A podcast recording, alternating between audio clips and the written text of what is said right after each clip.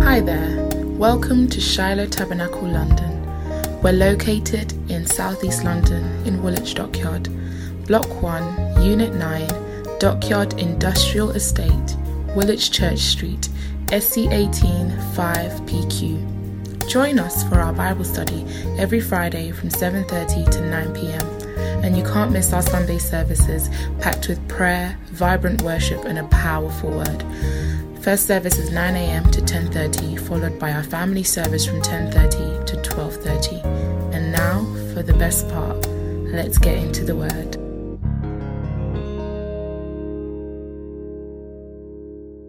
Well, this morning we want to start on a subject I'm going to call Prayers That Ask Why. Prayers That Ask Why will be progressing under this subject as the Lord leads. Amen and amen. And today we are going to be especially zeroing into prayers in confusing times. How do you pray in confusing times? But we'll first set preamble, first set a foundation for this message, and may the Lord lead us in the name above every other name. Minister Judith has already prayed for the word, so we'll continue.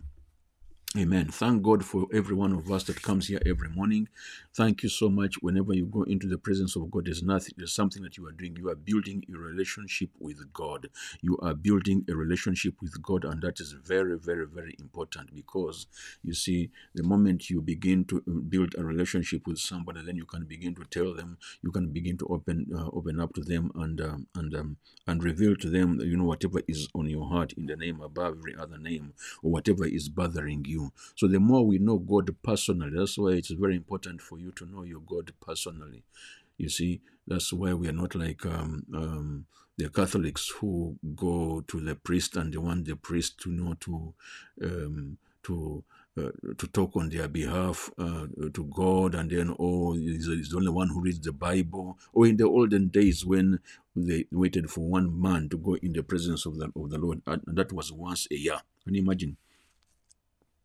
Once a year you are waiting for a man to go in the presence of God on your behalf, on behalf of your children, on behalf of your spouse, on behalf of everything that pertains to you. You are banking, all your hopes. You have hooked all your hopes on one man, and one man whom you're not even sure that if he goes into the presence of the Lord will actually, have your interests at heart, because even him, he has got his own interests. He has got his own things that are pressing. He has got his own pressing issues. So you wouldn't know whether he would go into the presence of God and actually represent you very well, because there's nobody who can do that. Nobody can represent you fully. You see, even we have politicians whom we call our representatives, representative MP, representative prime minister, representative president. They can never, nobody can ever represent you like you, because there's nobody like you. You are the only you, you see. You are the only you. You are the one who knows what's in your heart. You are the only one who knows how you sleep. You are the only you. So it is, we thank God.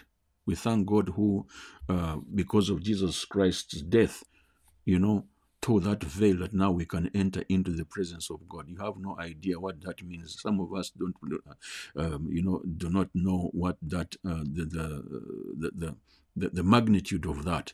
Because when the men of old, they look at us from heaven, wherever they are, and they see us playing around with the presence of God, they wonder. They wonder. Because not every one of them got the chance that we have. Can you imagine? To boldly enter into the throne room of God. Just imagine that. Just imagine the presidential palace in your country, the king's palaces in some of these countries where we are. Can you imagine entering those throne rooms? The throne room of King Charles here. Not everybody has access to that. If you have access to the throne room, I think even most people who go to see him in Buckingham Palace never go into the throne room. He meets them in some other rooms. But to go into the throne room, my friend, that is a privilege of the highest order. And now you and I have got that. We can enter into the throne room of God, and guess what? At any time, We don't have to make an appointment. Because to see King Charles, you've got to make an appointment. And this is 2023. They could even give you an appointment for 2024 to see him. You see that? But we thank God that we do not need an appointment. I do not need an appointment to go before God. The God who created the heavens and the earth, the universe, all those galaxies up there, everything that we see. Come on, that God, that any time you can go into his presence. Right now we are in his presence. Right now, right here, wherever you are, we are all in his throne room. Can you imagine? Just think about that. That's mind-boggling. That's mind-blowing. We are all in the throne room of God at this moment. My goodness. And every one of us is going there personally. We may be here. How many are we? Over maybe 17. But listen, every one of us is coming personally. You understand? And he can hear all of us at the same time. Almost 8 billion people on earth. He can, everyone, if everyone started speaking, he can hear us. Just imagine that web of lines of communication. What a God. What a God. So the more we get to know him, the more we get to know him personally, then we can be real with him. Then we can express our hearts to him. And that's what we do. That's what we are doing. Every morning you are coming into the presence of God, you are getting to know him deeper. You are getting to know him deeper. You are getting to know him more intimately. Hallelujah. And because of that, you have got the right, you've got the chance to be real with him, to pour out your heart, to complain to him, to question him, and all of that. Hallelujah. So we're going to be talking about prayers in confusing times. And let's go into Lamentations chapter 2, verse 19. That's our opening scripture. Lamentations chapter 2, verse 19. If you have your Bibles with you, you can open there, or you can write somewhere, or you can open your phone. I know some of you are still in horizontal states, but it's okay. We can follow. Amen. Yes. He says in Lamentations chapter 2, verse 19, the Bible says, arise, arise, cry out when? In the night. Cry out in the night. Cry out at the beginning of the night watches. Hallelujah. Pour out your heart like water. Arise, cry out. This is what we are doing. Whenever we come into the presence of God, what are we doing? We are crying out to him. We are crying out to him. The psalmist says in Psalm 119, verse 147, he says, I arise before dawn and I cry for help. Isn't that what you are doing? This is what morning glory is all about. Rising before dawn. Rising before you even take your breakfast. What do? You go to cry for help. Because you need help, child of God. I need help, hallelujah. Because there are some things that I cannot do by myself. I cannot do in my own power. And those are the things that we come to God for, to cry for help. Hallelujah. You want a cup of tea? You that one you can make. You can go in the kitchen, boil a kettle, or go in the kitchen and get some firewood. And if you are in the village, wherever you are, that one you can do. But there are things that you need help with. Is there anybody this morning that needs help? You need help with something. Help that only God can do. That's why we come here every morning. He says, I will rise before dawn. Before dawn, before the birds come out. Hallelujah. Before the cock crows, what time he says, I will come out what? I will rise early. Arise. Arise. I will rise before dawn and cry for help. Why? He said, because I hope in your words. Psalm 119, verse 147. It says, I hope in your words. Meaning that I hope in your instruction. I hope in your direction. So this morning, if you need help, here we are. Rising up before dawn to cry for help. Hallelujah. To cry for help. Psalm 119, verse 148. He says, my eyes are awake. My eyes are awake when? Before the watches of the night, that I may meditate on your promise. Does anybody have a promise here? Every one of us is a promise. Not only do you have a promise, you are a promise. Hallelujah. You are a promise. Yes, you are a promise. It may not look like it, but you are a promise. You are not an accident. You are a promise. God knew you before He formed you in your mother's womb. Hallelujah. You are a promise. And He says, I wake up before what? Before dawn, before the watches of the night, that I may meditate on those promises. Meditate on the promises of God every day. If there's a promise of God upon you, that is what you must meditate upon, not the things that the devil throws at you, because all those are diversions. Because what you meditate upon is what you precipitate into. What you think is what you precipitate into. The Bible says, as a man thinketh in his heart, so is he. To meditate is to think. To meditate is to speak, is to mutter stuff to yourself, especially the word of God, especially the promises of God. So whatever you speak to yourself, you become. So you become your own prophet by what you speak to yourself. The woman with the issue of blood became her own prophet. The Bible says she said to herself when? Before she set out to go to the meeting, before you set out to go to log on in the morning, say something to yourself. This day, this morning, I am going to meet God. This morning, He is going to answer me. Hallelujah. Before you go to your prayer, to your church to pray, say something to yourself. This woman, the Bible says, she said something to herself. She said, if I shall only do what? Touch the hem of His garment. She kept meditating on that on the way to the meeting. And because she said it, she precipitated into it. It became real. Hallelujah. Because she meditated on it. So whatever you meditate upon, my friend, you precipitate into. So be careful what you meditate upon. If you are only meditating upon the issues that are at hand, then that's what will happen. But we choose to meditate upon the promises of God. Somebody say amen. Hallelujah. And then we are back into Lamentations chapter 2, verse 19. Lamentations chapter 2, verse 19. He says, pour out your heart like water when you come before the Lord. Because, you see, it's going to be very, very difficult for you to go crazy. If you went into the city center of whichever city you live, let's say you live in London and you go to Trafalgar Square and you just walk into this stranger and begin to pour your heart out to this stranger. This stranger, how does that sound? You begin to tell him how you slept. You begin to tell him how your husband is crazy, how your children are going, whatever they are going. You begin to tell them how much debt you are into. They would call for help. They'll say there's something wrong with you because they have never seen you in the first place, and here you are telling them everything that is going on in your lives. It's impossible. It's impossible. The only person that you pour out yourself is that one that you are near to, that one that you have a relationship with.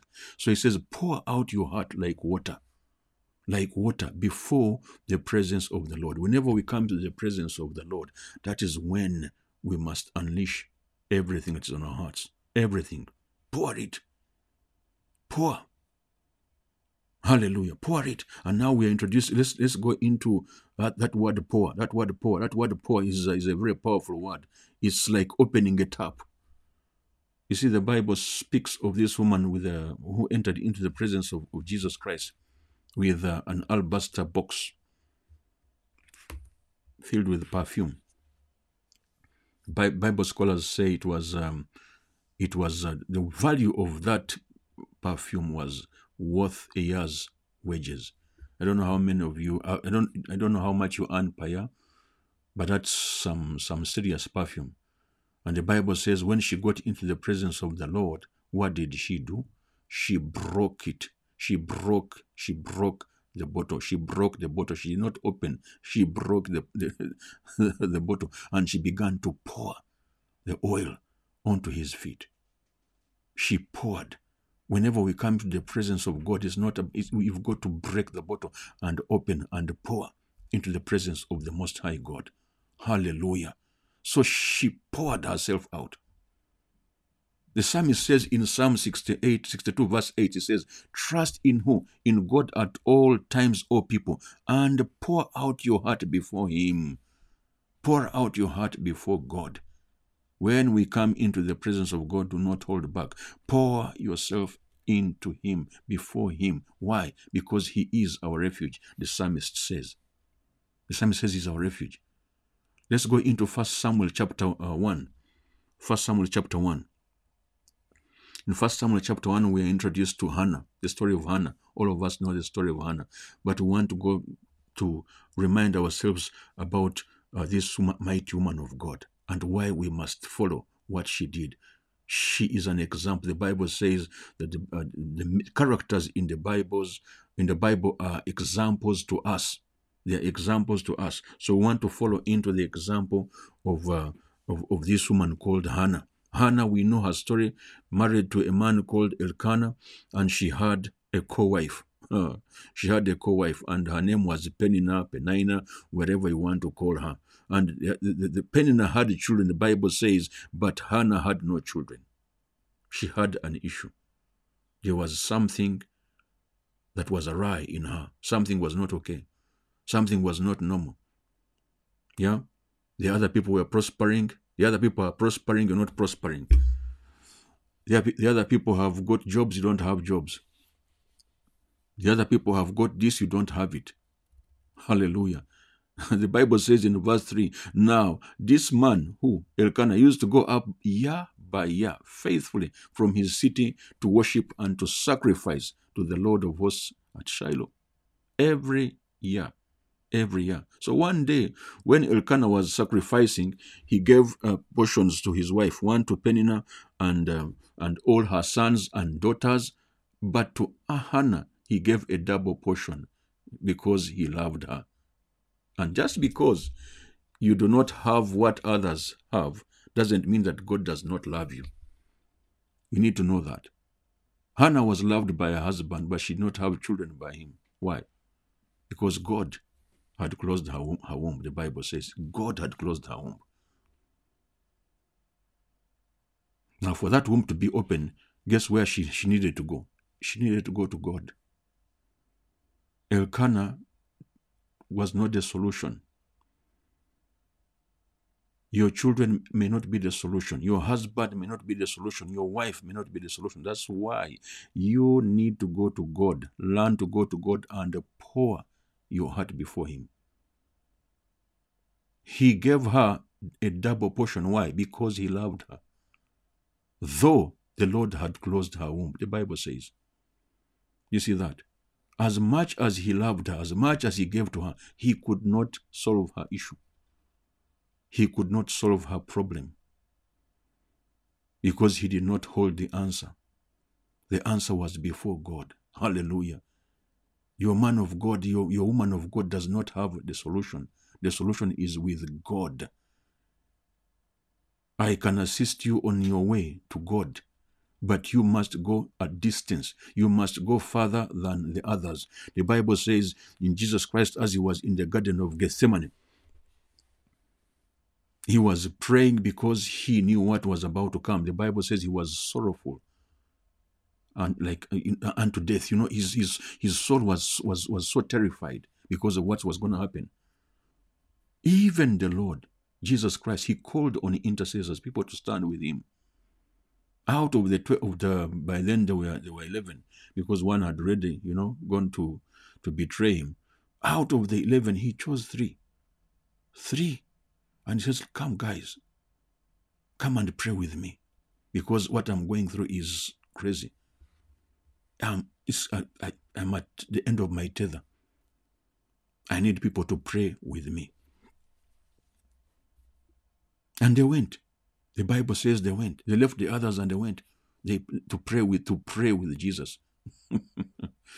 But the Bible says, even when Jesus Christ solicited the help of others to stand with him in prayer, what happened? He went an extra mile.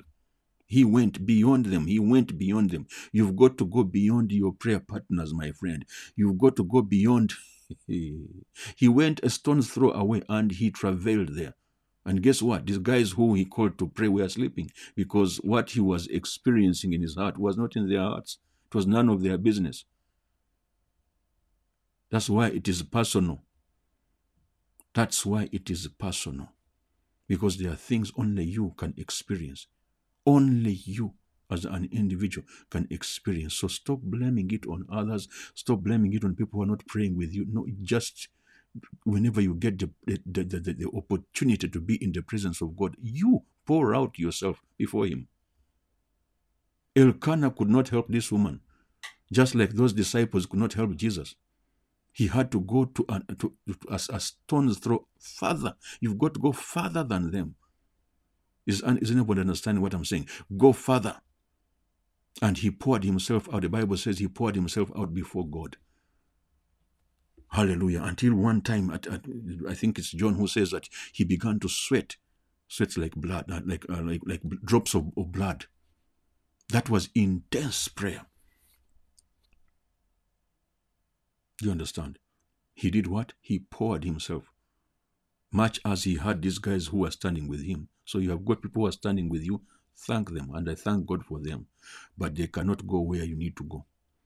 You need to pour yourself out before God. So the Bible says, back in 1 Samuel chapter 1, verse 4, on the day when Elkanah sacrificed, he would give portions to Peninnah, his wife, her sons, and her daughters, but to Hannah he would give a double portion, because he loved her. Although her womb was what? Was closed by God. And the Bible says, and her rival would provoke her day in, day out, to irritate her, because God had closed her womb. For her, she thought that God had taken umbrage with her. He thought God had something to do with her. You know, he hated her. Maybe people will want to explain why you are not receiving what you ought to receive. By this time, she should have children. This one is having her every year. This woman would have a child. Should have a breakthrough every year, and you are wondering, why am I not having a breakthrough? This is what was going on through Hannah's heart. Why? Remember, we were talking about prayers that ask why. Why? She's asking why. What's happening? Is there something wrong with me? There's nothing wrong with you. There is nothing wrong with you.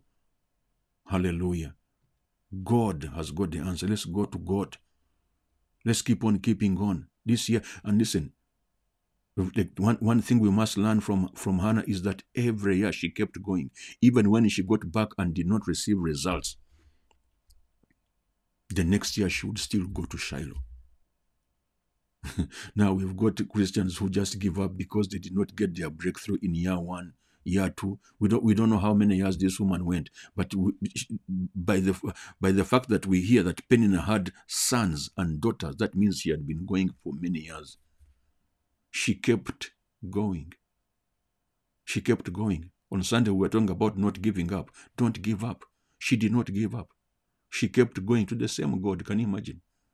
The same God who had closed her womb.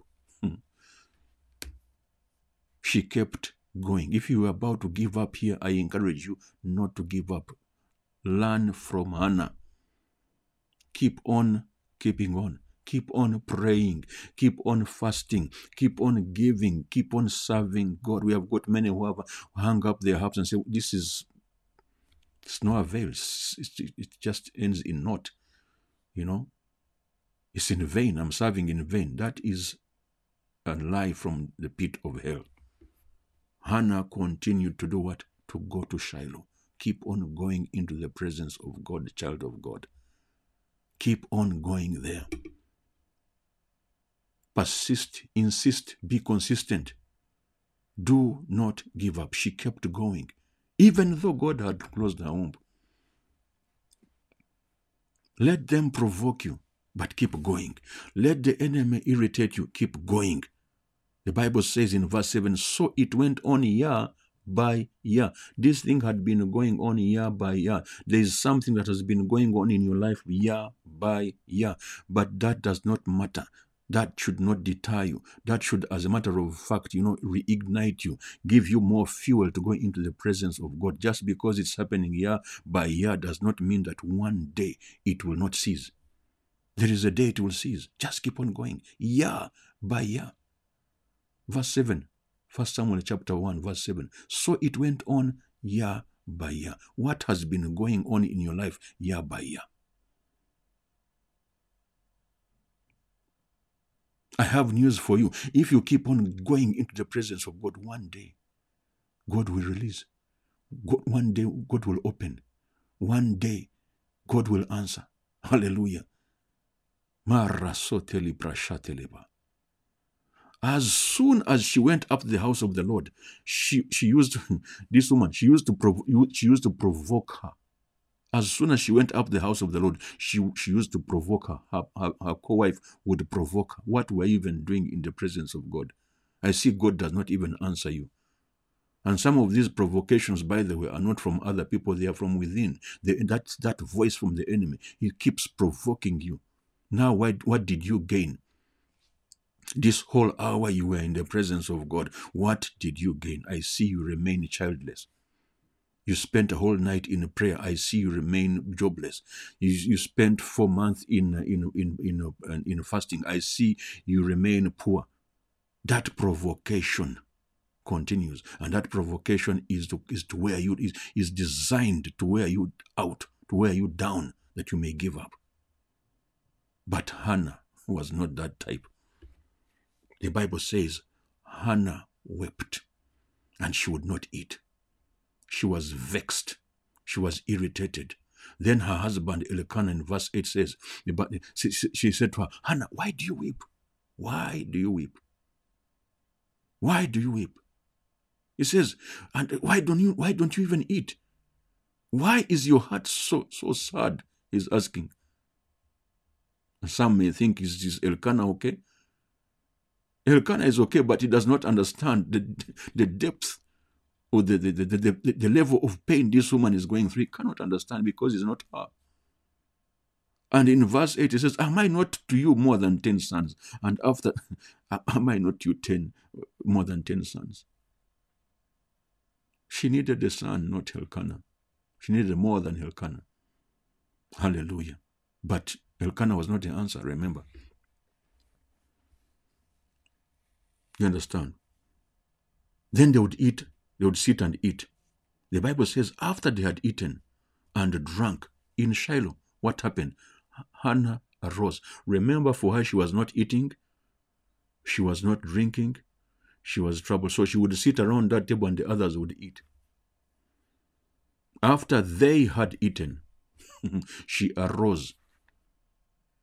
She arose from that table. And where did she go? On this occasion, I think year in, year out, she would go and sit through this meal and she would just remain there. But on this occasion, she said, enough is enough. The Bible says that she arose. And where did she go? She went into the temple. She went before. She said, this one I am taking before God. Enough is enough. The Bible says she arose, and now Eli the priest was sitting by the seat, at the doorpost of the temple, and she just stormed past the guy. The Bible says she was deeply distressed. There's being distressed, but this time this one was deeply distressed. Deeply distressed.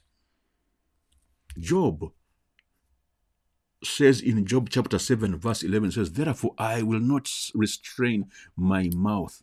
You see, when you are deeply distressed, you cannot restrain your mouth. He says, I will speak in the anguish of my spirit. Hallelujah. I will complain in the bitterness of my soul. But to who? You need to be careful whom you are addressing all this. If you cannot restrain, be careful. Let me rephrase it. Be careful not to unleash your mouth to a person that is not God. Hallelujah. Or to speak in anguish to a person that is not God. or to complain with bitterness of soul to a person that's not God. Always direct that to God. Did you hear that? Always direct all that to God, not to human beings. Job is saying, from the bitterness of my soul, I will speak. This woman, this is what she did. Remember, in all this scripture, we haven't heard her speak anything back to Hannah, to Peninnah. We haven't heard her speak anything ill to her husband. No, she went to take this distress to the right place. She addressed it to the right addressee. Deeply distressed. What she was deeply distressed in verse 10. She was deeply distressed and she prayed to the Lord. Are you deeply distressed this morning? Just keep on praying to the Lord. Keep on praying. Keep on praying. And the Bible says, and she vowed a vow. She vowed a vow and said, O Lord of hosts, if you will indeed look on the affliction of your servant, hallelujah, may the Lord look on your affliction this morning in the name of Jesus Christ, the Son of the living God. Somebody say, Lord, look on my affliction. The Lord who looked upon the affliction of Leah and gave her a son, may he look upon your affliction this morning and give you that which you require from him, that which you ask for, in the name of Jesus Christ, the Son of the living God. This woman is in the presence of God and she's speaking to God, the right place. Hallelujah. She says, remember, look down upon me. Look upon this affliction. Look upon all these provocations. I have been coming year in, year out into this place. But on this time, Father, look, take a special look. Take a closer look. Remember me, she says. Look upon the affliction of your servant and remember me. Somebody say, remember me, Lord. Remember me, Lord. Not that God had forgotten her, but she was. The Bible says those who make remembrance the Lord should not cease until he makes Jerusalem a praise. Do not cease. Keep on reminding him. Keep on reminding him. Remember me. Remember me, Lord. The Bible speaks of Rachel, who God remembered. Even her womb was what? Was closed. The Lord remembered her and opened her womb. The Lord, may the God who remembered Rachel remember you in the name of Jesus Christ, the Son of the living God. She says, remember. Look on the affliction of your servant and remember me. And remember me. And give your servant a son. She was specific. She did not just pray a blanket prayer, give me a child. She was specific. That is why it is good to be specific when you come into the presence of the Lord. Whatever you are asking for, do not generalize. Be specific. What do you want? Specify it. Is it a child? What? It's not just, is it a husband? What? Not any man. Is it a car? Not any car. Whatever it is, be specific. She was specific. Give me a son. And she says, once you give me a son, this is what I will do. I will give him back to you, that he will be yours all the days of your life. You see, James says that you ask and you do not receive because you want to spend all that you have received from God on your own passions. That is a wrong prayer. The easiest way, that is why this woman got a breakthrough. Because she told God that if you give me this son, you are the one who's going to gain. Do you hear that? It is you who's going to gain. You are going to get the glory, and this kid is going to serve you. He's going to be yours. So whatever you're asking God for, make sure that God is going to gain from it. Let me ask, what is God going to gain from that which you are asking from him today, this morning? What is in it for him? If everything you are asking is for you, is for me, then I will not receive. Because God always gives, will always give to us, things through which he will gain. Why? Because he cannot come here physically. He is spirit and he needs a body. So if that's why he told Abraham, he says, I'm going to bless you and I will make you what? A blessing. So that through you, I will bless others. He says, all the families of the earth will be blessed through you. Let me ask a question. Is anybody going to be blessed through what you're asking God from? For rather, is anybody going to be blessed? Are there a people that will be blessed because of the anointing that you are asking for? Because of the revelation that you are asking for? Because of the money that you are asking for? Because of the job that you're asking for? Is there a widow? Is there an orphan somewhere? Is there somebody who is lowly, who will benefit from that blessing? What will God benefit from blessing you? She is a very smart woman. She says, if you will give me a son, I will give him to the Lord all the days of his life. What a prayer. What a prayer. What a prayer. God heard this and said, what? And God needed a prophet. God needed a prophet in those days. He was looking for a prophet. There are many women who were asking for children in that time. I do not want to imagine that it was only Hannah who was barren in those days. There were many others. But their prayers were not answered like this woman, because this woman, she knew God needed and had a need. God also needs people. He needs people. Say, Lord, here I am, that you may use me. Bless me that I may bless others. Enrich in me that I may enrich others, that I may help others. Give me a son and I will give him back to you, that you may use him. And God was in need. He needed a prophet. And he got the right woman who asked the right prayer. James says, you pray and you do not receive. Why? Because you ask amiss. You ask wrongly. Rephrase your prayers. He says you pray and ask because you want to do what? To spend them on your own passions. That is wrong.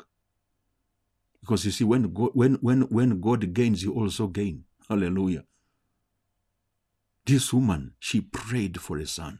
And she says, and no razor shall touch his head. In other words, he will be a Nazarene. He will be dedicated to you. Do you hear the kind of prayer this woman is praying? She didn't stop there. The Bible says in verse 12, and she continued praying before God.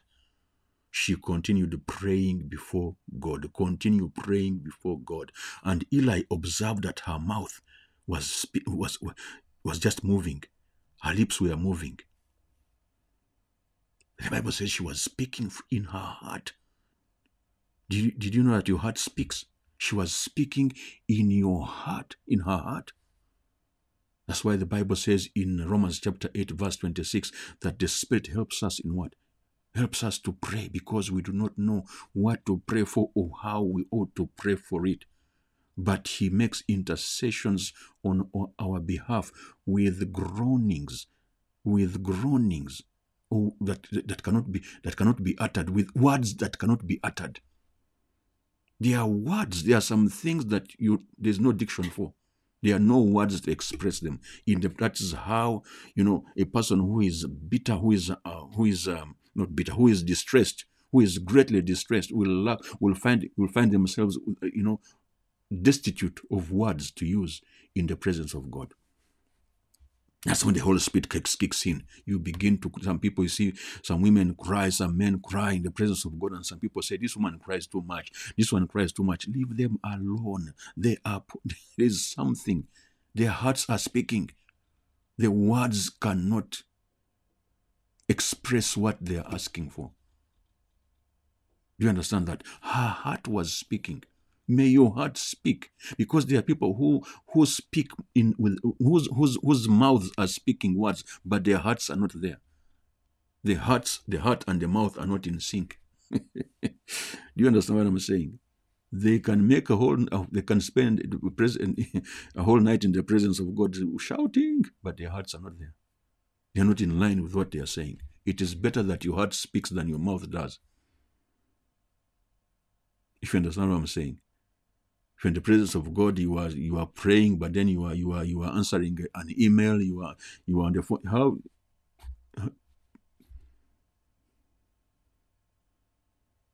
Her heart was what? Speaking.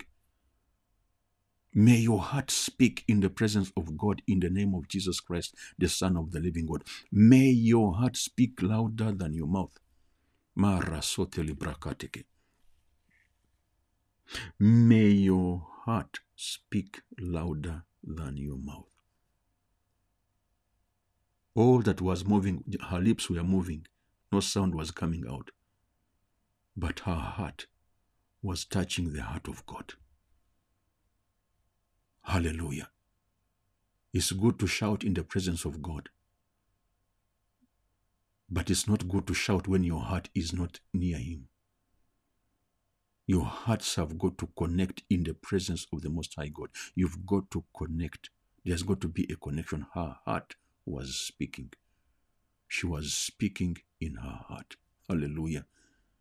And the Bible says that her voice was not heard. And then the man of God thought that she was drunk. The man of God thought that this woman was drunk. She has just had too much wine, and now then the Bible says, Eli said to her, how long will you go and be? Will you go on being drunk? How long? Put your wine away. Put that wine away from you. Stop drinking.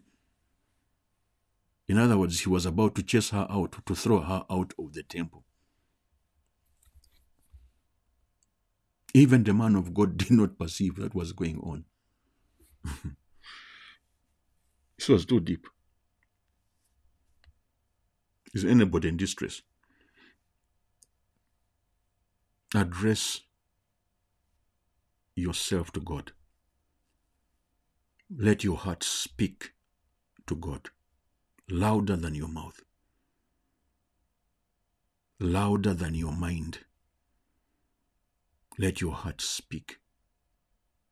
Allow the Holy Spirit to take over, that He may groan through you, that He may pray through you, because only He knows what is the mind of the Spirit, what is the mind of God. Let Him pray for you. Let Him pray through you. Hallelujah.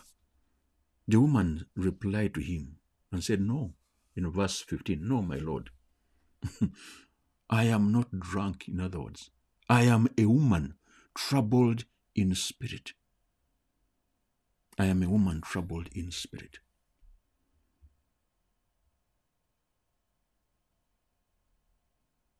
She came to Shiloh with the entire family, but she had to go an extra mile.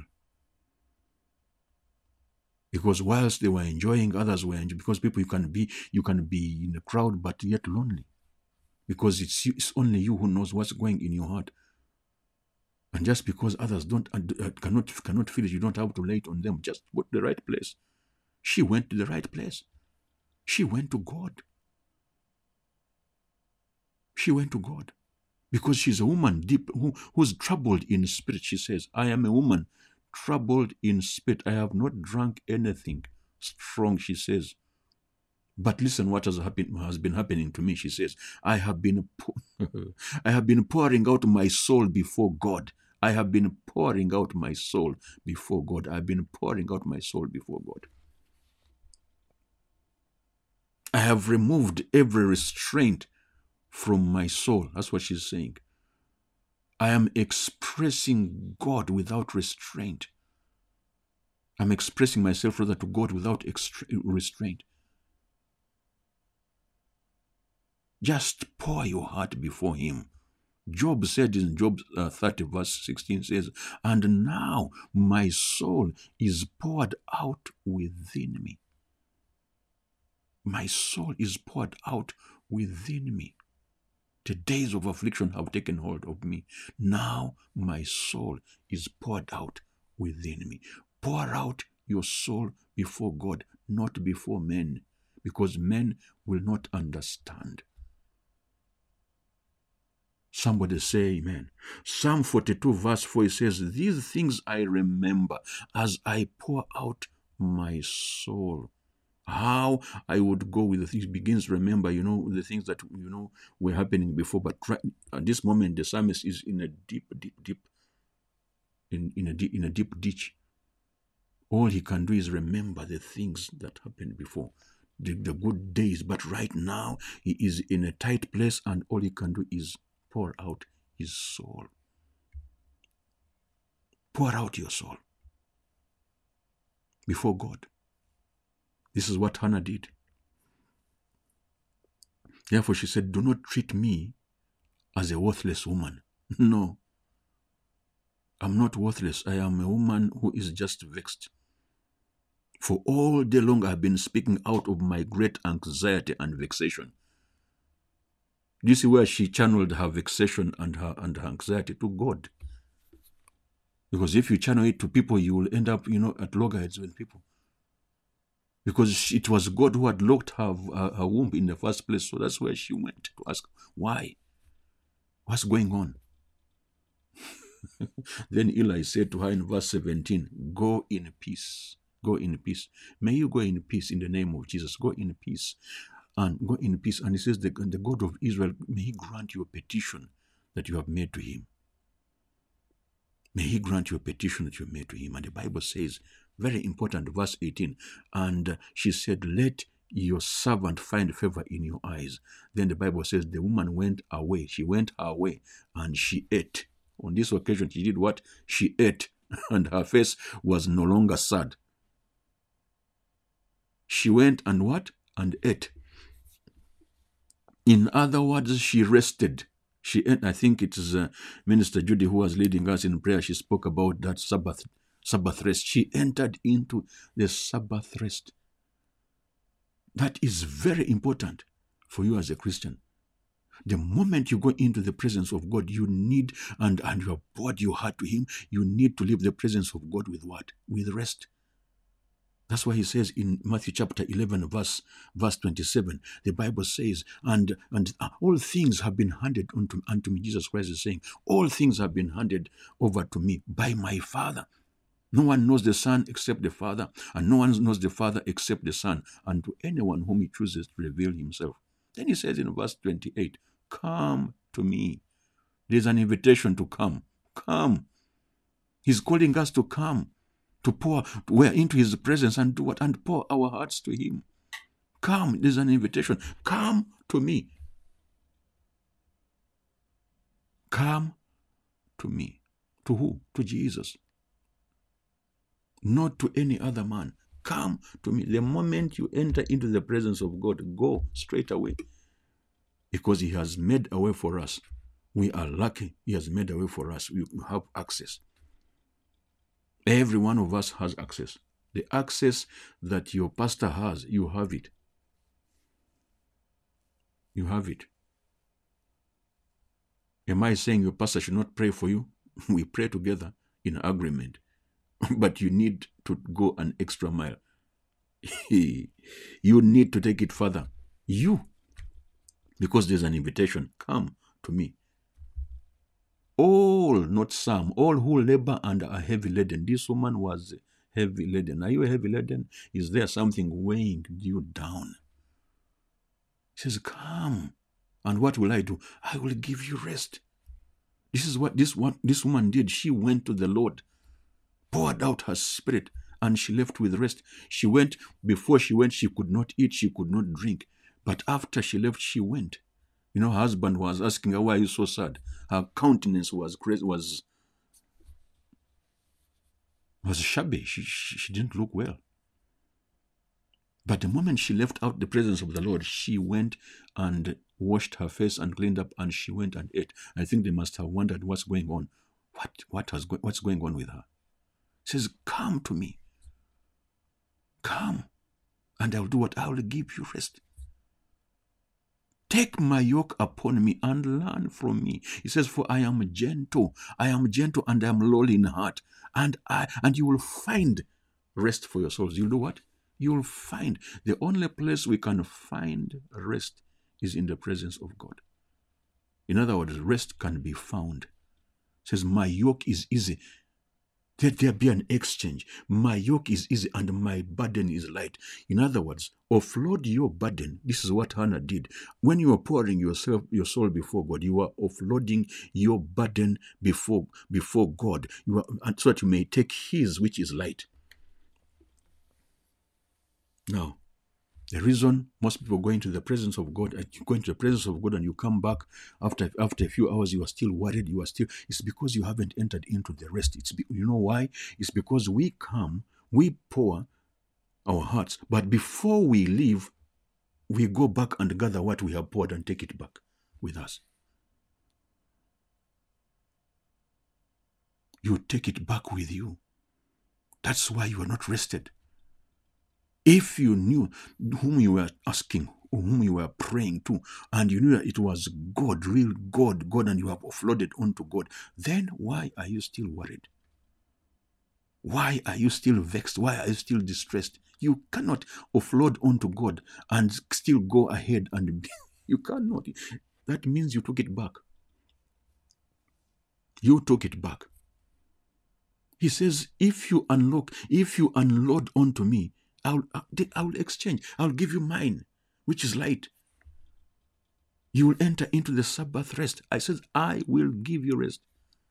So if you are still restless after a night of prayer, there's a question mark. If you are still restless after a period of an audience with God, you cannot go into the audience. You cannot have an audience with a king, an earthly king, a president, and go back the same way. No. You can't. Do you understand, child? If you are still restless, that means you took back what you offloaded. You poured out, but then you put it back in. Does that make sense? So what are we going to do? After asking the wise and all that before him, what are we to do? We are to leave them there. I'm reminded of particular people in our country who used to, many years ago, they were not as exposed to others. Some of them were not as exposed to other people, to most of the things as other people were. So this woman would get in, for example, a bus and, carrying her luggage, and she would stay in the bus with her luggage on her head. Yet there are racks on which to put the luggage. The person who made the bus or whatever it is put racks in place. Why did he put racks in place? That you may put the burden there or the luggage there. Hallelujah. But this woman would just continue. And why are you still carrying the luggage? You say, oh, I'm feeling. How can the bus carry me and carry my luggage at the same time? They would ask. And so this is what happens to most of us. Come in the presence of the Lord, you are serving God, you are praying, you are serving, you are singing, but you are still carrying the burden and you're saying, Kai, I am here. I'm here to take it off you. Morning in, you are here, morning out, you are here, but you still carry that burden. Why? Why? Pour it out and leave it there. Walk away, go back and eat, go back and clean your face. She entered into the rest of God. Enter into the rest of God, child of God. Enter into the rest of God. The Bible says in Hebrews chapter 4, verse 4 says, and God rested on the seventh day from all his works. He rested on the seventh day from all his works. And in verse 9, he says, there remains a Sabbath rest for the people of God. There remains a Sabbath rest. A Sabbath rest is not that Saturday, whatever, these people confuse themselves upon. It's not just a day. It is a place. It's a place. The Sabbath day is a place. It says, for whoever has entered God's rest has also rested from his works as God did from his. So the moment you enter into the rest of God, after pouring yourself before him, you enter into a place called his rest, and then you cease from your worry. That is your works. You cease from trying to work it out yourself because you left it there. That's why the woman went back and ate. This morning you can go back and eat, somebody. You can go back and change that countenance, somebody. She went knowing that she had a son. When did she get a son? She got a son the very time she poured her heart to God. She went assured. She went with belief. She went back home rejoicing. On this occasion, it didn't matter what Peninnah told her. She was just writing on water because she had her child. This morning, you can walk away with your miracle. And this time, walk away with it permanently. This day, this morning, you can walk away without taking back that burden, without taking back that weight, without taking back that distress, without taking back that worry. You can walk away today with your Sabbath rest. Hannah went back and ate her food. And her husband must have been so shocked. The people, Peninnah must have been so shocked. She went back and says, give me my food. She washed her face, her countenance changed. She praised God like never before. You can do the same this morning. The Bible says, God, there remains a Sabbath rest for the people of God. It is there. But you and I have got to access it. He says, come. There's anonymity. He says, come. There's too much rest, but we are not taking it. We are not taking it. We are not taking it. Child of God, can you begin to enter into the rest of God? Regarding that issue, enter into the Sabbath rest of God. It is a place. When do you enter it? Some of us, most Christians wait to enter it when they see it. That's not belief. The Bible calls that a sin of unbelief. And the Bible says that the children of Israel did not enter that rest because of that. They did not enter. It says, take care, brothers, in Hebrews chapter 3. Take care, brothers, lest there be in any of you an evil and believing heart. It is evil not to believe God after coming from his presence. It is evil. It is heartbreaking to God when you